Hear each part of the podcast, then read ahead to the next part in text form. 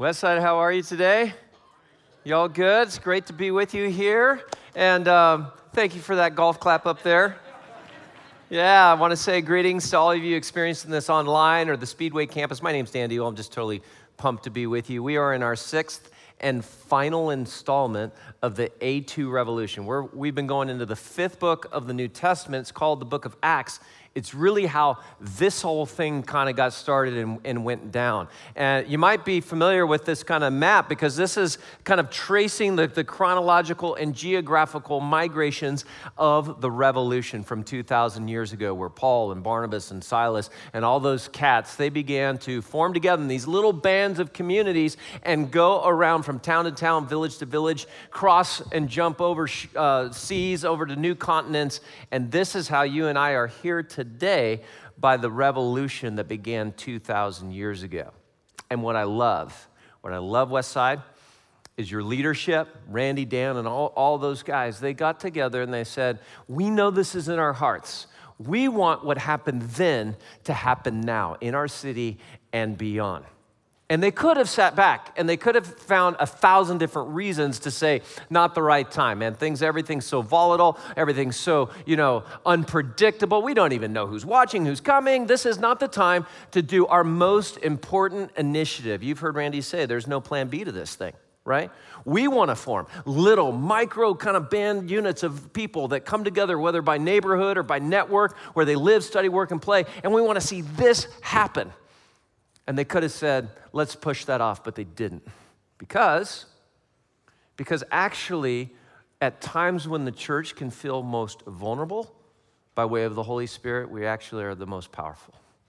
And the strategy of forming together and decentralized uh, movements are actually most poignantly um, effective in times just like this. And then a deep sense of just going, you know what, we believe our people are ready for this. So I just want to say, way to go Way to go, West Side, for having this in your hearts, for moving forward in it. Because as I've been a part of this conversation, as I've been, I had the opportunity to speak earlier in it, been tracking along with it. I'm a part of a, of a small group, A2 community. We call it the Buoy. I talked about that a few weeks ago. I just, it's energizing. There's a rightness to this to say, we're going to take this hill. The scriptures say that when there is no vision, the people are unrestrained. And isn't that kind of just a, a, choice word for what it feels like in our culture and our society right now? An unrestraint. There's a lot of opinions out there, there's a lot of agenda out there, but when someone comes from a biblical core vision and says, here's where we're going, there's a rightness to that, isn't there? There's a like, yes. And, and I realized when I, when I heard Randy cast the first message here, there, there was something that just connected with me. Like, yes, this is what we need. We need purpose. We need vision. Show us the hill and we'll take it. And I absolutely love that West Side, this is where you're going. But I want to ask this question. Like, how's it sitting with you? How are you doing with it all right now? I mean, you come in or you, you, you tune in online, and, and, and now for six weeks, we talk about this and we trace from here to there and we look at a map here. And, and if we're not careful, and, and if we're somewhat kind of coming in from this distant perspective, we look at these words like Phrygia and Pisidian. and it's like a new form of Christian cuss words or something, right? Phrygia! You just practice that or don't.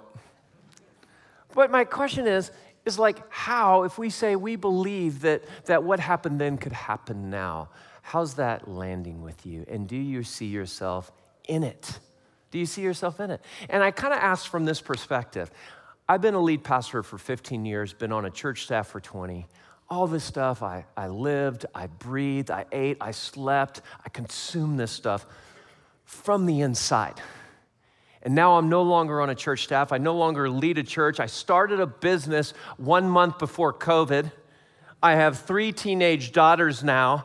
And I'm sitting around going, How the heck did the Chiefs lose to Las Vegas last week? That's what's occupying my mind, right? And then I come to church or even come on stage and teach at a church, and yet it's just for this little kind of installation of time. And I'm wondering what's occupying your mind when you sit down or when you tune in. And it begs maybe the question of how we think about who we are. So I'm going to draw some really bad pictures for you because here's like, you know, the church, right? And, and then there's this kind of like partition. Then there's the rest of our lives. There's where we work, right? And then there's our home or our household. And then there's, you know, our, our hobbies. For me, that's, that's wiffle ball. You can find your own hobby. That's okay. You don't have to like wiffle ball. And, and then there's the school situation that's going on. And then I coach my daughter's uh, uh, soccer, and we just had our first loss yesterday. I'm really bummed about that. And there's all those sorts of things. There's, you know, I got to make the trip to Costco and got to get to QuikTrip and I got to do this and I got to do that. So I live in this kind of migration pattern. All the things that are going on with work, and I come home, then I go over there and we figure out the school thing, and I go over and I coach soccer practice, and I get bummed that we lost, and oh my gosh, I'm low on gas, and then all of a sudden I'm, I'm playing wiffle ball and not getting one hit yesterday. But anyways, and I, I go on with my life, and then I go to church for one hour. And we talk about revolution. And you're like, I got enough swirl going on right here, thank you. Right? We have to think differently about church. We have to think differently about our lives. If this is to happen and we believe that it can, this is going to have to be erased. And we have to understand that we are the church that you and I, where we live, work, study, and play, this is the church. Yes, we come and we gather, right? We, we serve and we give and we do all those things. But when I'm here doing this, this is you. This is me at the church. When I'm in here, this is you in the church. This whole migration pattern, this is us being the church wherever we are. This is the new map. Where we find ourselves, where we see ourselves. And what needs to happen is we have to move from going, uh, that's their story. That's not my story. I think that's the temptation. We go, if the revolution is going to happen, it's going to be the professionals that get it done, the super caped Christians. And then there's the amateurs and everyone else. Something has to shift from that's their story to now it's my story. It's my story. And that's why I love you have this, you know, super sweet West Side rubber bling going on on, on, on your wrists.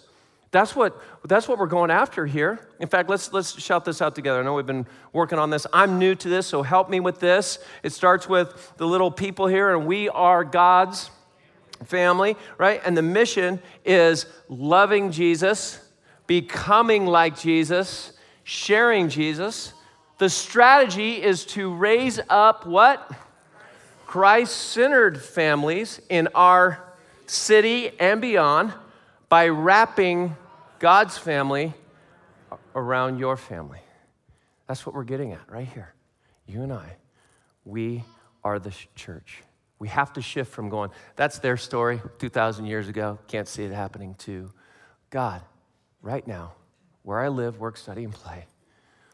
Where do I find myself in your story? Here's what I want to look at I want to look at four shifts where four different people shift from their story to all of a sudden going, it's my story. I think we'll find ourselves in it. It's found in Acts chapter 16. You can grab your app, the Westside app. You can, however you want to take notes. If you've got an old school paper, paper Bible, grab that. Grab your phones, whatever. And let's turn to Acts chapter 16, beginning in verse 6. Here's the first shift. It's a subtle one. Let's see if you catch it. Paul and his companions traveled throughout the region of Phrygia and Galatia, having been, this is crazy, kept by the Holy Spirit from pre- preaching the word in the province of Asia. When they came to the border of Mysia, they tried to enter Bithynia, but the Spirit of Jesus would not allow them to. They were trying to do a good thing. So they passed by Mysia and went down to Troas. During the night, Paul had a vision of a man of Macedonia standing and begging him, Come over to Macedonia and help us. After Paul had seen the vision, we got ready at once to leave for Macedonia, concluding that God had called us to preach the gospel to them. What's the shift? You might say there's a few going on. Here's the one that caught me. It's very nuanced verse 7 and the change, the shift to verse 10. What do you see? Verse 7 when they came to the border of Mysia. They tried to enter Bithynia, etc. Verse 10 After Paul had seen the vision, we got ready at once to leave. What's the shift? From they to we. That's cool. This is the first time in 15 plus chapters that Luke, who's the author of Acts, uses we and us language. Up until then, he's just a chronicler, he's just an observer, he's a documentary, he's preparing it for Netflix, right? He's just standing back, he's an observer, and now he has shifted to an owner. From observation to ownership. That's the first shift. And it is central, you guys. That every single one of us are saying, we own this, where we are, where we live, who we are, where we study, where we work. We are the church. This can't be the 80 20 rule where 20% do all the work, the other 80% just clap. This can't be, there's 11 folks on the field and all of us, the rest of us are spectators. There will be no revolution unless every single one of us say, This is for us, by us, with us, God inspired, breathed eh, through every single one of us. Ownership is key. Observation can actually be dangerous. When you're in observe mode, you stand back, arm's length distance, give the Heisman. You get critical, cynical, skeptical, somewhat judgmental, right? As one who's led a church for 15 years, nothing would draw my ire more than when somebody would come up to me and say, You know what you guys should do?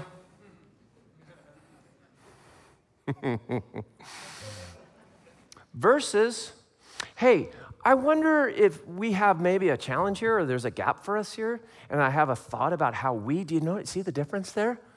You guys to we makes all the difference in the world. Business leaders, you know this to be true. When you hire a new employee, your onboarding process, it's got to be more than just let's give them their laptop and their email access and keys to the building, right? What's the most important thing you can do when you're onboarding?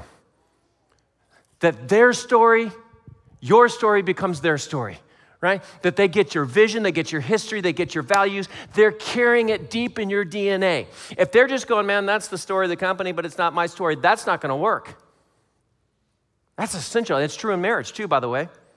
When you get married and you marry your spouse, their story becomes your story. Your story becomes their story. If it ever becomes anything different, you have a what? Problem, right. And guess, guess what? It's not just you're, you're marrying someone else's story, you're marrying their family story.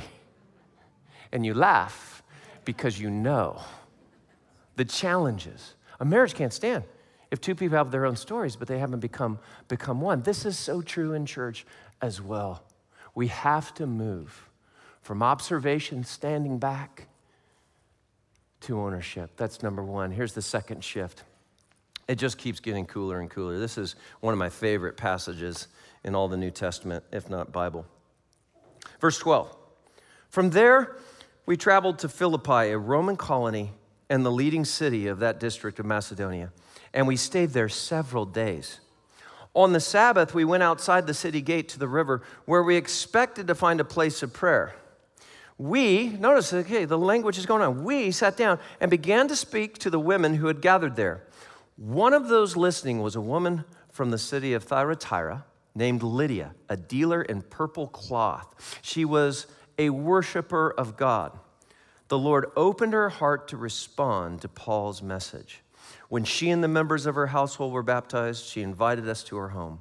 If you consider me a believer in the Lord, she said, come and stay at my house and she persuaded us.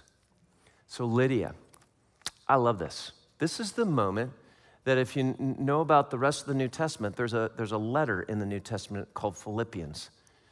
There's a church in Philippi. That church started right here in this moment by a woman named Lydia. And she was a business leader, she seemingly managed her home and her business. She dealt with very kind of high, you know, high dollar products, you could say, about her business. She, she, it appears, kind of ran with the affluent. She only took American Express, was kind of how she, how she dealt. And yet the Lord was dealing with her. It said she was a worshiper of God, but she didn't know the whole story and in roll down, you know, the, the, these guys, you know, they come on down. They're looking for a synagogue. takes 10 people to constitute a synagogue. They couldn't find 10, so they got in their van and went down by the river. And uh, just see if you caught that, right?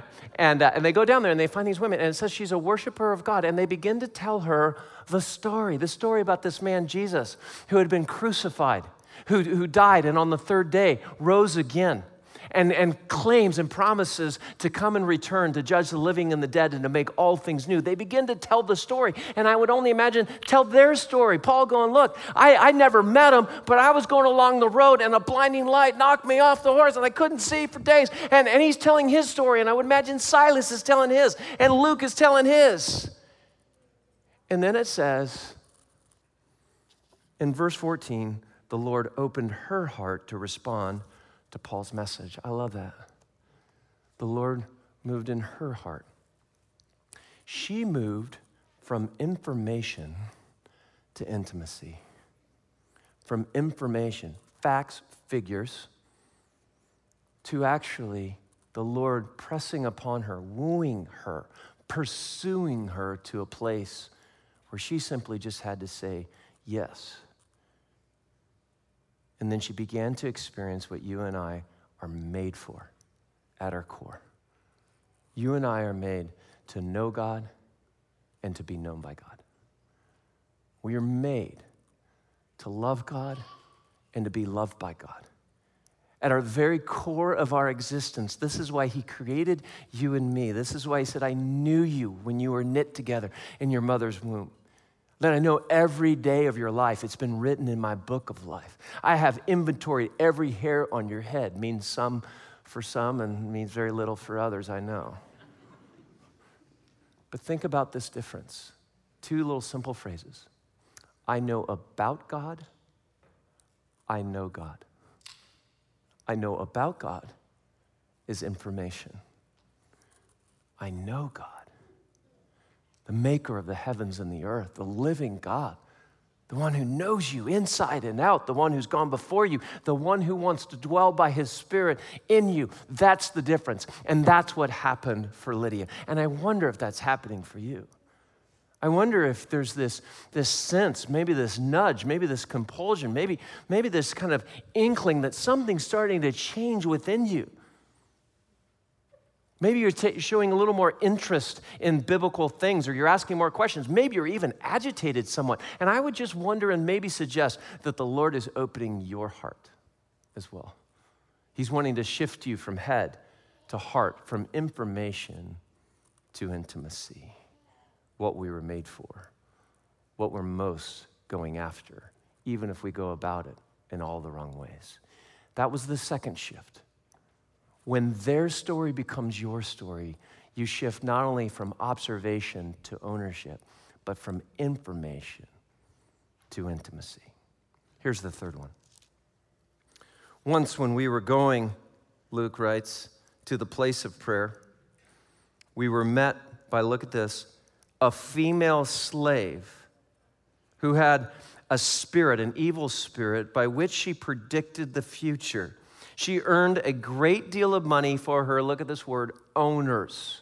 This little girl, we would imagine, little, young, who knows, this girl is the property of some men who are profiteering upon her. She is held hostage in two ways one, by an evil spirit, two, by men who consider her property. This, do not be mistaken, is human trafficking. She followed Paul and the rest of us, shouting, These men are servants of the Most High God who are telling you the way to be saved. Isn't it interesting that demons have excellent theology? They know how it works, they're just against how it works. And this girl is repeatedly saying it over and over. She kept this up for many days. Finally, and I love this, Paul became so annoyed that he turned around and said to the spirit, In the name of Jesus Christ, I command you to come out of her. At that moment, the spirit left her. But when her owners realized that their hope of making money was gone, they seized Paul and Silas. Somehow, Luke kind of got out of this one, I don't know how, and dragged them into the marketplace to face the authorities. They brought them before the magistrates and said, These men are Jews and are throwing our city into an uproar by advocating customs unlawful for us Romans to accept or practice. Do you see the veneer of acceptability? Do you see how they're trying to sound so upright for the good of the city and society when in actuality, they have a woman held hostage? They are profiteering upon her own demise and they're trying to sound like good, upstanding citizens. Is that not evil? crowd joined in the attack against Paul and Silas, and the magistrates ordered them to be stripped and beaten with rods. After they had been severely flogged, they were thrown into prison, and the jailer was commanded to guard them carefully. When he received these orders, he put them in the inner cell and fastened their feet in the stocks. What is the shift here? The shift is from activity to adventure from activity to adventure. From I go to church and I serve and I do some really good things, and, and then I've got my life and I kind of do these kind of these kind of things. I have my activity, but what we read here, something altogether different, isn't it? It's an adventure. You never know when you follow the Spirit of God what kind of justice, biblical justice, what kind of healing, what kind of wholeness, what kind of breakthrough, what kind of revolution He wants to spread. You never quite know. And as it relates to here to this, to this girl who was a slave, who was being human trafficked, who was oppressed by a spirit set free, I just go, man, that, that's happening today, isn't it? I have a friend who leads a really large church in another state. And they have been going against human trafficking. And at one point years ago, they invested some money to really help uh, women get out of the human trafficking trade. And they lost somehow about, uh, if I recall, $60,000. And there were people who were grumbling about it, going, can't we manage our finances better than, and then all that? And, and, and it's this whole thing. He gets up before the church. He goes, look, we are a church and we are storming the gates of hell. And if you think for a second that we're just going to play patty cake here, we're going up, up against an evil system, against evil men, and against evil itself. And so if you're worried about $60,000, you better, you better take, take notice because it's going to cost us a lot more than that. And when I heard him say that, I just thought, that's the kind of church I want to be a part of. Because I believe you and me, we were made for this. It might sound scary, it might feel intimidating. For Luke, I wonder if he signed up for this. I don't think exorcisms, flogging, and imprisonment were a part of his residency program as a physician. And yet, I don't think he would have written the gospel according to Luke. I don't think he would have written the, the, the, the early acts of the apostles, the book of Acts, if he had not had these kinds of experiences from ownership to intimacy to now adventure. I believe it's what you and I are made for. I believe that you, like me, you sit back at, on occasion and just go, I know I go to church, I kind of do this, I do that, I have my quiet time, I serve here and I do this, but isn't there something more? And I believe there was, and I believe you and I, we were made for more. Like William A. Shedd said, if, if you want to live safe, look, you want to keep your ship in the harbor because it's safe, fine. But ships were not made for the harbor, they were made for the high seas. And I believe that's true of you and me. And I believe that God is calling us to a revolution. And He wants us to go, this is not for the professionals and the amateurs, this is for all of us here and now to move us from activity to adventure. Here's the last one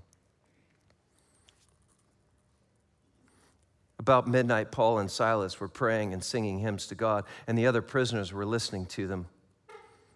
So it sounds like Mitch and the band kind of showed up, had some haze, and some lights. And... No, actually, notice, I think it's important. There was no worship leader. Worship can take any form or shape, but look at what comes next from their worship and their prayer an earthquake. Suddenly, there was such a violent earthquake that the foundations of the prison were shaken. At once, all the prison doors flew open and everyone's chains came loose. The jailer woke up, and when he saw the prison doors open, he drew his sword and was about to kill himself because he thought the prisoners had escaped. But Paul shouted, Don't harm yourself. We're all here. The jailer called for lights, rushed in, and fell trembling before Paul and Silas. He had heard the singing, he had heard the praying, and now he's experiencing the rumble of the earthquake. So, what falls out of his mouth?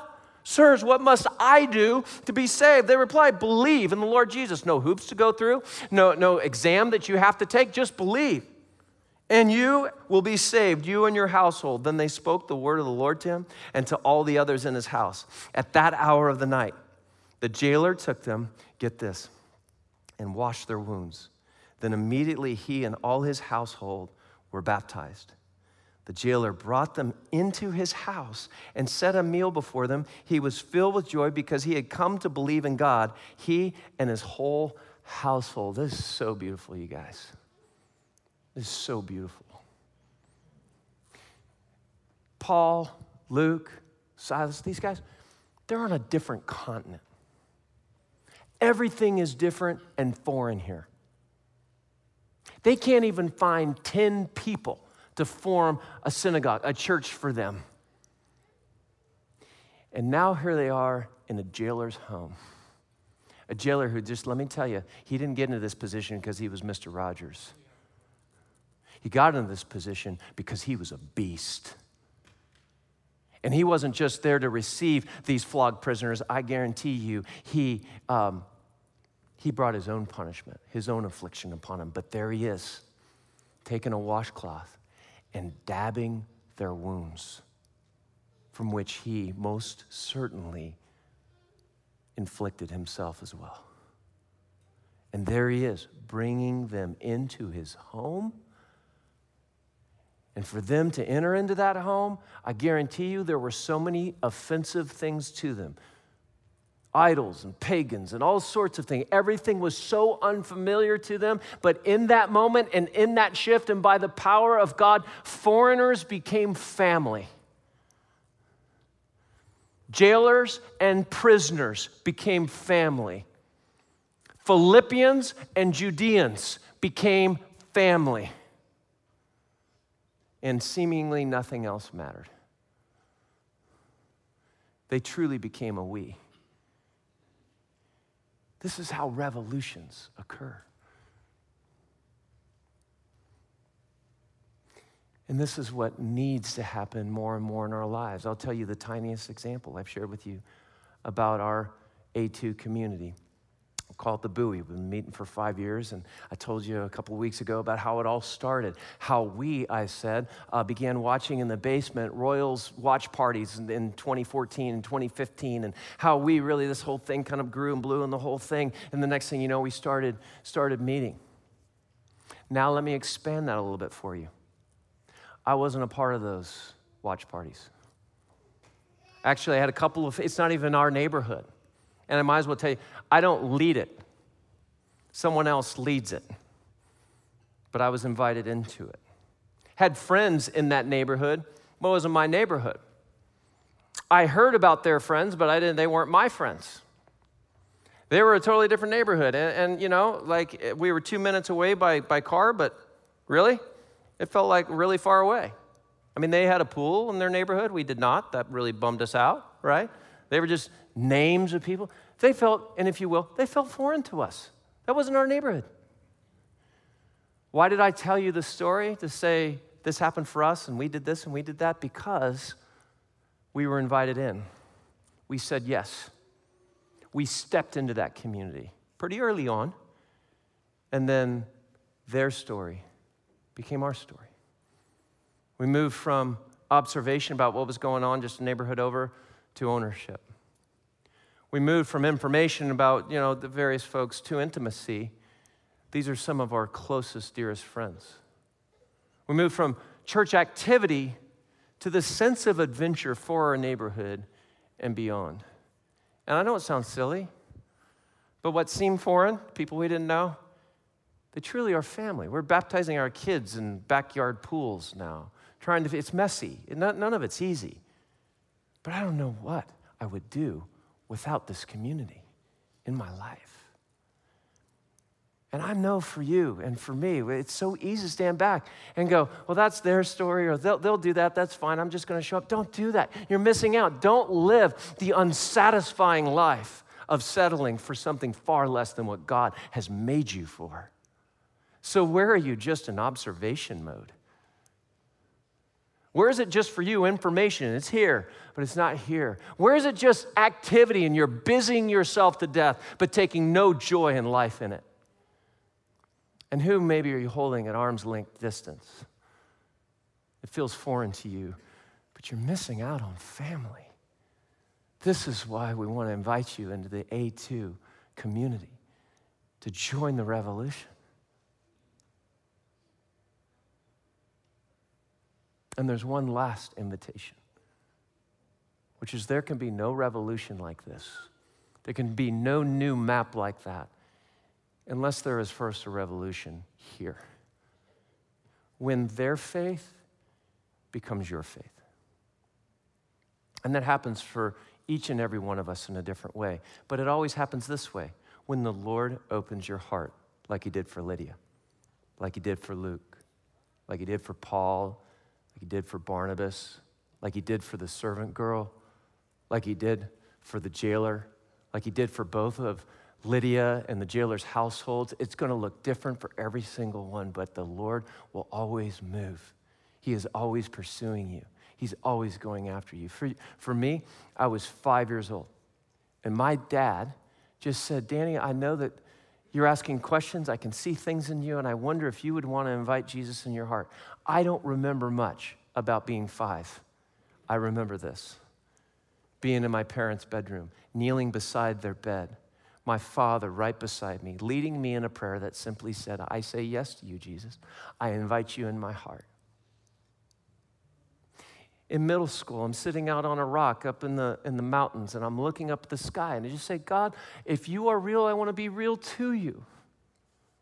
And in that moment, I began to read the scriptures differently. I began to pray, and I would say their story, namely my parents' story, became my own story. I have friends that have had the most intimate walk with God and with the Spirit of God. And so many times I go, well, I can't have that. That, that guy's got supernatural mojo going on, and I can't relate to that. And yet, time after time, the Spirit of God has come upon me because He wants to move me like He wants to move you. From observation to ownership, from information to intimacy, from activity to adventure, to being a part of the family of God. If you want to join the family of God, it just means you say yes. You move from them to us, from there to we. If you're here in the Lenexa campus, you can just go to the sides of the room. There's folks that would love to pray for you. You just all you have to say is, "I want to join the family of God." The Speedway campus is the same. Just go to the side of the room. And say, "I want to join the family of God." If you're online experiencing this, just throw it up on the chat. I want to join the family of God, and people will come alongside you and help you say, Yes. You're made for it. You're worth it. He loves you and longs to be loved by you. And so, Jesus, we just say in this moment, as we lead into worship, we just pray for those right now that the Lord is preparing their heart, that you right now, you are opening, pursuing, wooing nudging, beckoning, calling. God, give us humility, give us courage to say, I'm ready to jettison the old, I'm ready to leave the harbor. You've made me for the high seas, and you've made me for you, O oh God. So I say yes. In the name of the Father, in the name of the Son, and in the Holy Spirit, we pray.